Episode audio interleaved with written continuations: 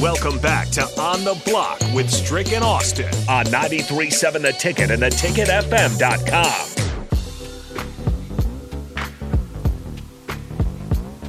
Oh, yeah. You know what it is. We're back on the block.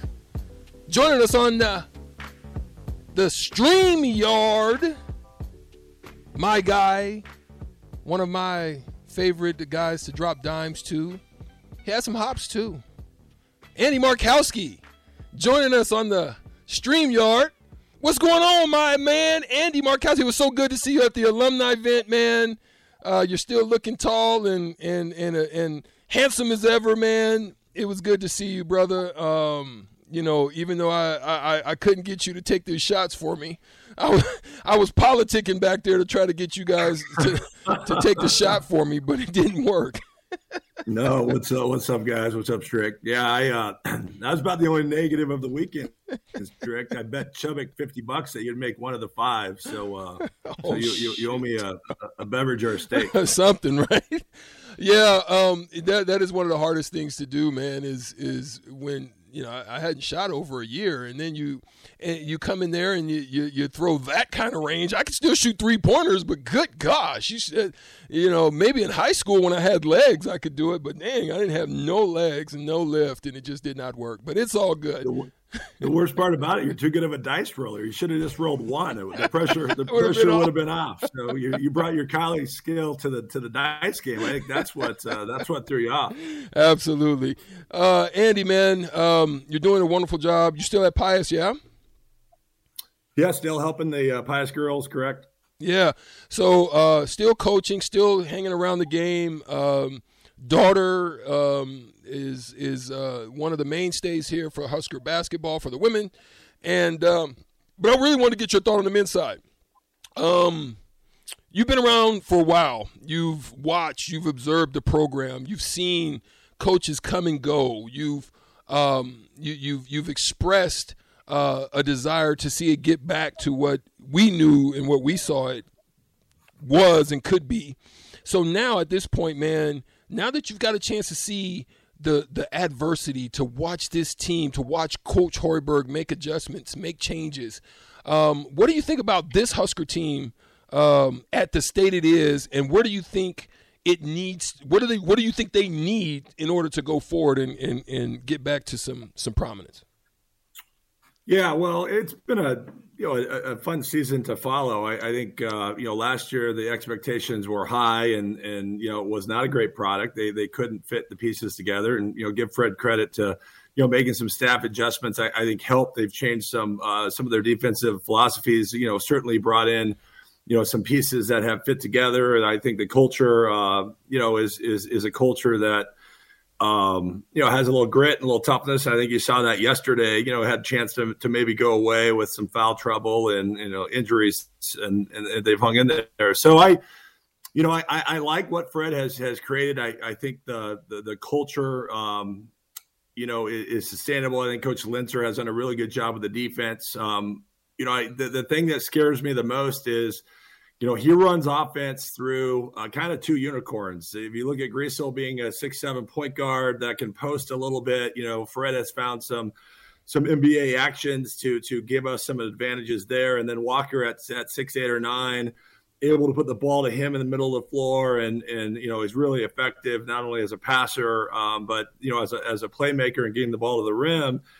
Um, and then they kind of play off of that, right? Kate say is is benefiting from from both of those uh, players um, being able to to get shots, um, but they're gone next year. So you know what are what is he able to maybe add? Um, I think they really need a you know just a, a go to player uh, to to fit those ancillary pieces back around. So so hopefully they're they're able to do that. I think the portal and the NIL gives them the ability to to maybe go get a quick fix where uh, you know five ten years ago that wasn't available to them. You know you either had to get a transfer that had to sit out or a freshman you know to, to have an impact at, at that level couldn't couldn't happen for most 18 year olds so you know I, I, do think there's some tools that they can uh, to, to bring in next year or help them with that. But those are two big pieces they've got to find replacement for if, if they want to build on the momentum that they've created this season Real quick, Andy, uh, this is kind of a two-parter. One, uh, something that we haven't been able to see with this team is uh, or in teams past is to understand who they were or what identity they had.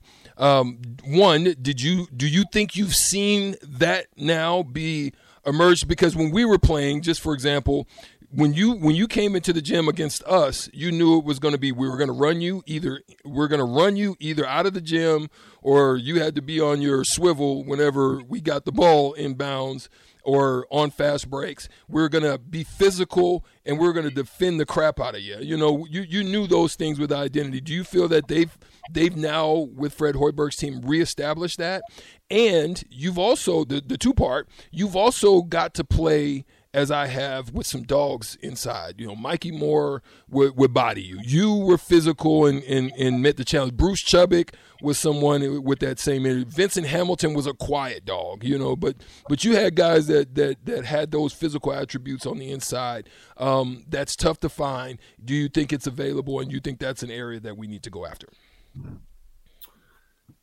Yeah, so from an identity standpoint, you know, I'll, I'll give Fred credit. I, I, think he came in and and you know was big on tempo and uh, pace of play and and a lot of those analytics and and the Big Ten will grind that out of you. Like yeah. it, it is just a sometimes it's a rock fight, and and I, I think um, you know he figured that out a little bit and, and realized that maybe tempo wasn't a predictor for success in the league, and you know more toughness defensively, you know, do, doing some of the the hard things. And I, I do think we need to upgrade our, our inside talent. If you look at the league, you know, it's it's a physical league. Um, you know, rebounding matters. They've held up rebounding, and part of it was I thought Gary and Bandoumel or and Griesel are, are just long, positionally big. Yeah, yeah. So that covered up for maybe our lack of size at the four and the five. Um, but if, if you're going to be in the top six, seven in this league, your your front line needs to hold up and you know, the other thing I tell people all the time, Strick, when we played played in the Big Eight, we played 14 league games. Uh, you know, there was there was winnable non-conference games, and then we went Big 12 and we played 16.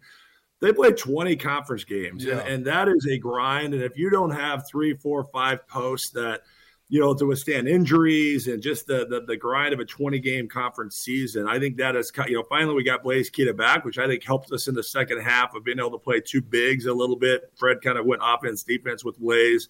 You know, having some versatility up front, having some depth up front, I think would would help them uh, moving forward. But you know, to your point, they're hard to get. I mean, big. You know, the, everyone wants the, the best big guys in the country, but you know, the opportunity to come in and play for Walker you know, it should be an appealing uh, sales pitch for for maybe an NIL transfer kid out there looking to maybe come in and have an impact. You're, you know, you you're you're you know 18 points and 10 rebounds and six assists and 35 minutes at the five spot. You know, that should be pretty easy to sell to to go out and, and try to convince somebody to come and help us out. Andy, outside the locker room for this Nebraska men's team, a lot of the conversation is, hey, postseason's still on the table. Whether that's, you know, kind of miracle run to the NCAA tournament or more likely the NIT if everything breaks right that's a good conversation for us to have. It's fun to think about. How do you in the locker room view that as motivation without getting too lost in the big picture and still taking it game by game? Yeah, certainly postseason play in, in, men's basketball is hard, right? I mean, the, the NIT is kind of frowned upon, um, but you know it's trimmed back to 32 teams, right? So 96 total teams ish make it to postseason out of 350 some, right? So uh, you know, I, I, the fact that they're still playing for that um, you know, it should give them motivation. But I, I, just think the culture of this team, they like playing, they like competing, they they they like each other. Um, you know, I, I, don't think this team has won enough to look beyond the next game. You know, I, I think winning is is is new to them. You know, hopefully, you know, guys like Sam Hoiberg, it's hard. You win, you got a lot of people telling you how great you are, and you know, I'm sure on campus, uh, you know, people are, are now noticing him you know, how do you kind of reset each player and make sure that you get to your scouting report? And you know, it's a it's a winnable game in Minnesota, but yet the gap between us winning and losing is pretty small, right? That margin's small. So, you know, you hopefully they can reset. Um, you know, if they want to play in the NIT, I think they they probably have to win probably three more games, combination of of, of two out of their last three, and and one in the uh, Big Ten or one of their next three and two in the Big Ten, some type of combination like that to to, to have a chance. Um, but you know, um, I, have been you know pleasantly surprised. I'll, I'll give uh, the staff credit. I'll give the players credit. They've overcome a lot of adversity and they're playing their best best basketball going into March, which is always a sign of a, a together team and a, and a team that's getting coached. Uh, on the women's side, I mean, your daughter has a breakout freshman year. How has she adjusted to you know being higher on the scouting report? What what have the coaches worked with her on, and how has she you know you know handled that that you know increase in attention and being one of the focal points of this team? Yeah, it's certainly been different. You know, I, I you know three course of uh, three fourths of last season was probably off the radar a little bit in terms of scouts, and and, and this year, you know, if she if she's not one A, she's she's one B, and you know she's had to work a, a, lot harder for her touches. The lane is a lot more crowded, um, you know, so she's averaging close to the same amount of points, a little up in rebounds, but she's had, to, you know, she's having to be more creative, uh, develop a little bit more post moves versus just overpowering people. And you know, um, yeah, it's that we've had those conversations where she's like, Dad, every time I turn around, there's one and a half or two bodies uh, in the lane, and they haven't shot it as well this year, which. Yeah.